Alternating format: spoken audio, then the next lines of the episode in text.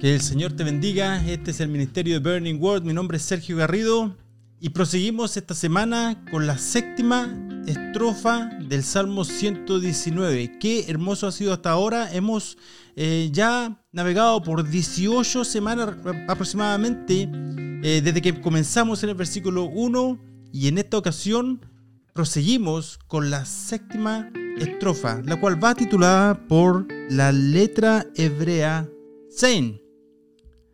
Y bueno, esta estrofa nos dirige, la verdad, a un enfoque especial hacia el recordar el poder de la palabra de Dios para consolarnos, para restaurarnos, para fortalecernos y para causar esperanza en aquellos que decidimos colocar nuestra fe en Dios. Y ¿Cuánto de nosotros sabemos la importancia de poder recordarnos? Y la verdad que hay un enfoque especial en esta estrofa, en recordar, repite la palabra recordar en tres diferentes ocasiones.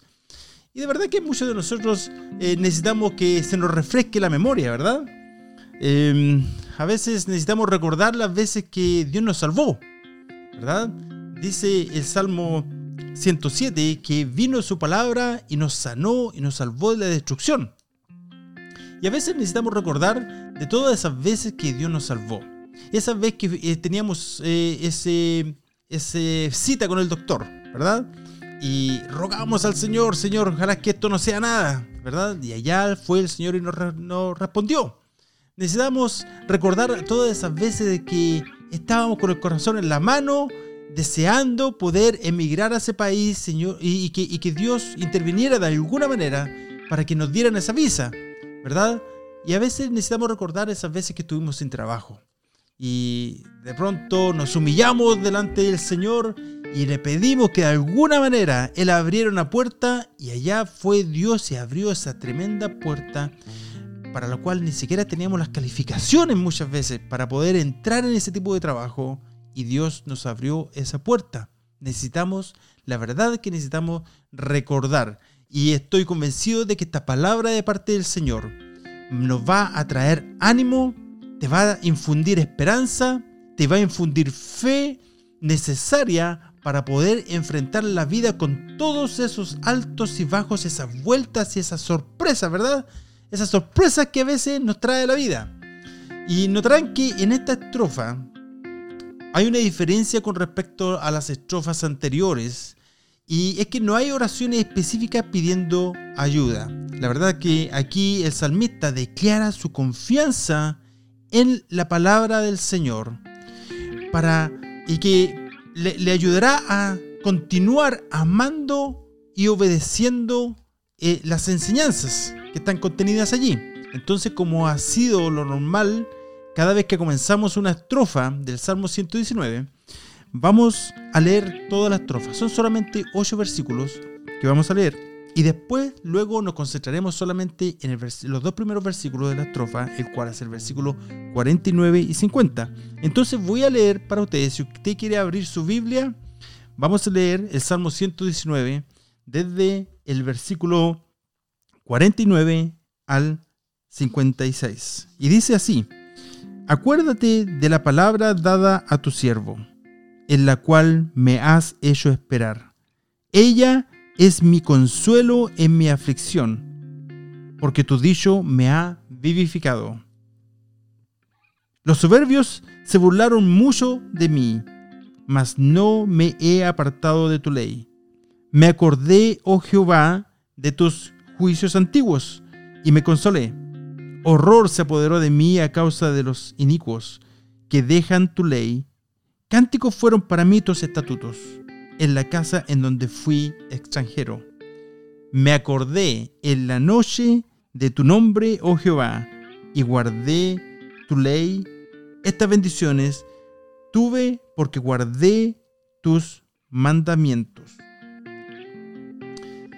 Y bueno, el versículo 49, en el versículo 49 se menciona por primera vez la palabra esperar, ¿verdad? Y cuando la Biblia usa esta palabra esperar, la cual viene de la palabra esperanza, ¿verdad?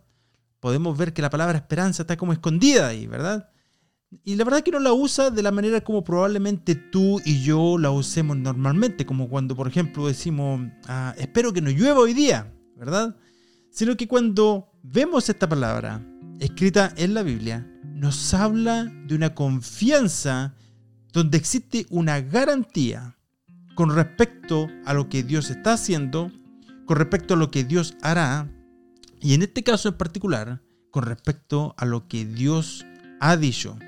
Y esto produce una expectación hacia el futuro. Esto nos produce esperanza.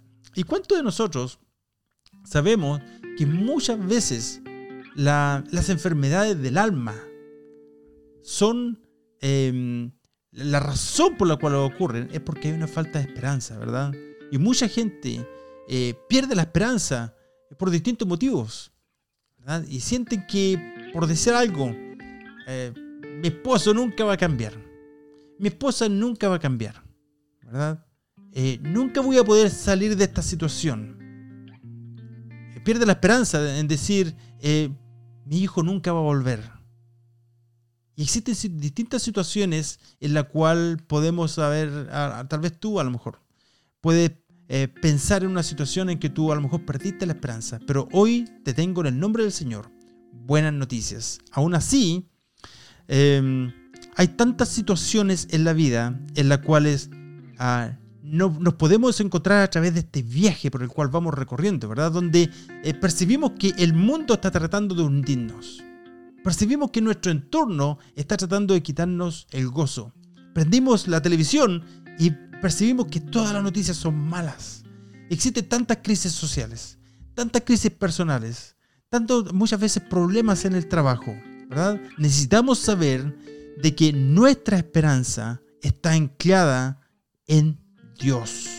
Necesitamos, de verdad necesitamos mirar hacia el cielo y mirar a Dios, quien es nuestra esperanza. El Salmo 121 dice, alzaré mis ojos a los montes. ¿De dónde vendrá mi socorro? Mi socorro viene de Jehová, que hizo los cielos y la tierra. El Salmo 27 versículo 13, dice, hubiera yo desmayado si no creyera que veré la bondad de Jehová en la tierra de los vivientes. ¿Y tú sabes cuál es la tierra de los vivientes? Esta es la tierra de los vivientes. Mientras tengamos la oportunidad de poner nuestra esperanza, nuestra fe en Dios, mientras nuestro, tengamos nuestro respiro con nosotros, esa es la tierra de los vivientes, ¿verdad? Sin embargo, tal vez te estás preguntando, ¿por qué yo habría de colocar mi esperanza en Dios? Y de por sí, ¿por qué habría de creer y colocar mi esperanza en su palabra? La verdad es que nos, nos ayuda a saber de que Dios no cambia. Vivimos en tiempos en que todo está cambiando alrededor. Aún esos esas, eh, elementos en nuestra sociedad que pensamos que siempre iban a estar allí. El mundo, la verdad, como tú probablemente ya lo sepas, en muchas maneras es irreconocible comparado con solamente unos meses atrás. Y en medio de todo esto, existe una constante que jamás cambia y es el Señor y su palabra. Su palabra es nuestra ancla y en nuestro faro. Él, Dios, es la piedra angular. Él es nuestra roca. Él es nuestro refugio y nuestra fortaleza. Él no cambia. Y tal vez eh, mejor traducida la segunda parte de este verso que acabamos de leer, el verso 49, eh, el cual dice, eh, dice así, abre comillas, el cual me has hecho esperar. Tal vez, mejor traducido, debería decir la cual me causa tener esperanza. Y aquí el salmista ah, entiende que su confianza y su esperanza provienen de Dios, de la palabra de Dios. Y, la verdad que no, él comprende que no deben atribuirse de ninguna manera a su intelecto, ni tampoco a su grandeza, ni, ni a su espiritualidad. El salmista está consciente de que su esperanza viene de Dios, porque la verdad es que es, es que todo viene de Él, ¿verdad?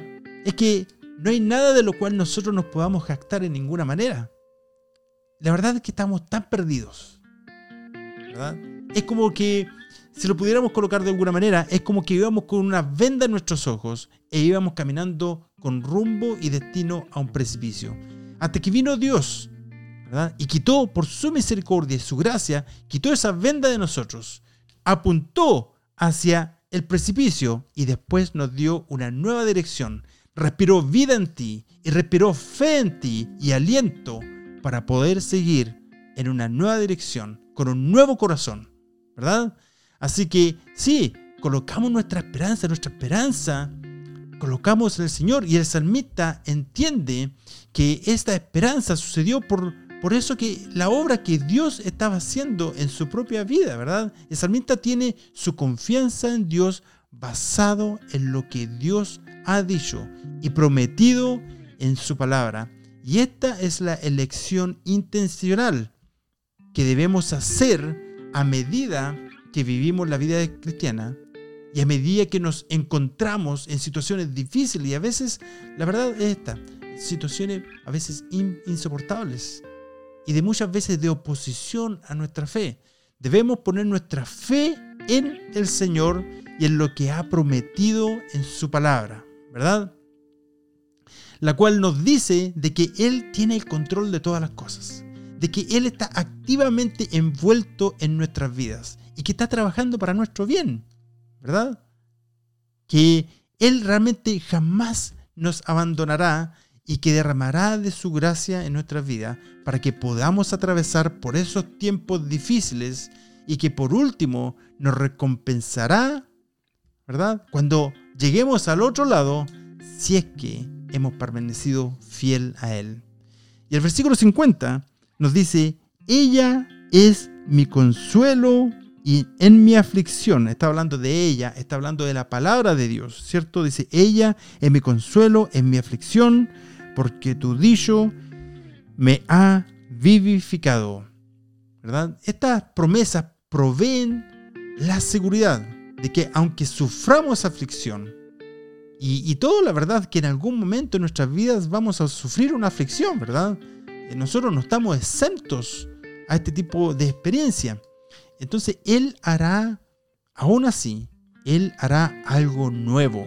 Nos dará ese consuelo, nos vivificará, ¿verdad? Y un corazón que ha sido consolado eh, es el resultado del ministerio de la palabra de Dios en su vida. ¿Cuánto consuelo existe en este libro, la Biblia, para animarnos en tiempos difíciles? ¿verdad? Para aliviar el dolor, para aliviar la dificultad y el peso y sobre todo para sostenernos. ¿verdad? Dice Pablo en, una carta a, los Corintios, en, el libro de 2 de Corintios, versículo 1, eh, del, capítulo 1, del verso del 3 al 5, dice lo siguiente.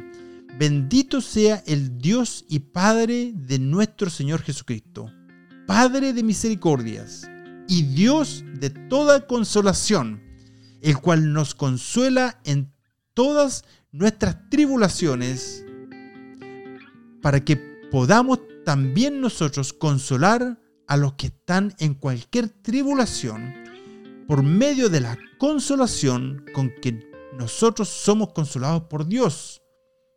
Porque de la manera que abundan en nosotros las aflicciones de Cristo, así abunda también por el mismo Cristo nuestra consolación. Aquí la idea de consuelo viene de la palabra griega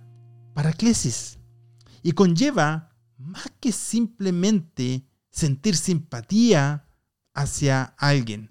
Conlleva en sí una idea de fortalecer y de ayudar. Y eso es lo que obtenemos de la palabra de Dios. Y el verso 3 dice en 2 Corintios capítulo 1, dice que Dios es la fuente de toda consolación. Qué hermosa paradoja. Ella es mi consuelo en mi aflicción.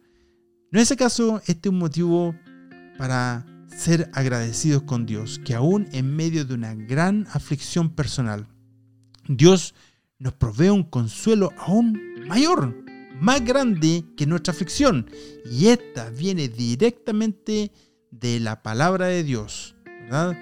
Y nos dice más tarde, eh, porque tu dicho me ha vivificado, ¿verdad? Lo dice en el versículo 50, dice, ella me consuelo en mi aflicción, porque tu dicho me ha vivificado, ¿verdad? Qué poderosa es la palabra de Dios como para revivir los corazones de sus hijos y de sus siervos eh, y de cualquier persona que realmente quiera colocar su fe en Cristo, ¿verdad? Y en medio aún de experiencias dolorosas y muchas veces tan llenas de aflicción, ¿verdad? Esta palabra, vivificado, aquí significa sustentar la vida, restaurar, revivir de enfermedad, de desánimo, de debilidad, causar crecimiento, conlleva la idea de ser aún así revivido de la muerte. Cuando nos encontramos desanimados y deprimidos, es la palabra de Dios que revive nuestros corazones y le da fuerza a nuestras almas. Este es un consuelo verdadero que Dios da al afligido. El príncipe de los predicadores, Spurgeon, dijo lo siguiente con respecto a este verso. Abre comillas. Ella es mi consuelo. El mundano agarra su bolsa de dinero y dice, este es mi consuelo. El derrochador señala su alegría, grita, este es mi consuelo. El borracho levanta su copa y canta, este es mi consuelo. Pero el hombre cuya esperanza proviene de Dios siente el poder vivificante de la palabra del Señor y testifica, este, este querido amigo, es mi consuelo. Querido hermano y amigo, hay un, ah, un dolor o una aflicción que nada ni nadie puede ayudarte a aliviar. Y ha tratado de tantas maneras. Y aún así te encuentras en el mismo lugar donde comenzaste. Y tal vez aún peor. Te quiero contar de que este es nuestro consuelo y que también puede ser tu consuelo. Viene a nosotros a través del Espíritu Santo y mediante la verdad que está escrita en este libro, la Biblia. Y el mayor consuelo que experimentamos en la vida no es realmente lo que el hombre pueda decirte para levantar tu espíritu sino que realmente es lo que Dios tenga que decirte a tu corazón, el cual Él te va a revivir, con su palabra te va a revivir. Es cuando Dios te habla directamente al corazón, a tu, condición, que va a traer consuelo y te va a vivificar. El mejor amigo que alguna vez puedas tener es alguien que te animará con este libro, quien te recordará de las promesas, preciosas que están escritas en la palabra de Dios. De hecho, la única manera en que verdaderamente te puedo consolar es hablándote la palabra de Dios, reforzando de alguna manera tu fe en la palabra de Dios. Esta es la manera como podemos y debemos ministrar, incluso el uno al otro cuando colocamos nuestros brazos en los hombros de alguien que ha estado quebrantado, ¿verdad? Que está deprimido, que necesita ese consuelo, ¿verdad? Nuestra única esperanza y consuelo que existe para tu alma y para mi alma se encuentran en las promesas incomparables de la palabra de Dios. Él es tu admirable consejero, Él es la fuente de toda consolación para tu vida y para mi vida. Y que el Señor te bendiga y nos estaremos viendo, encontrando nuevamente eh, la próxima semana. Señor te bendiga.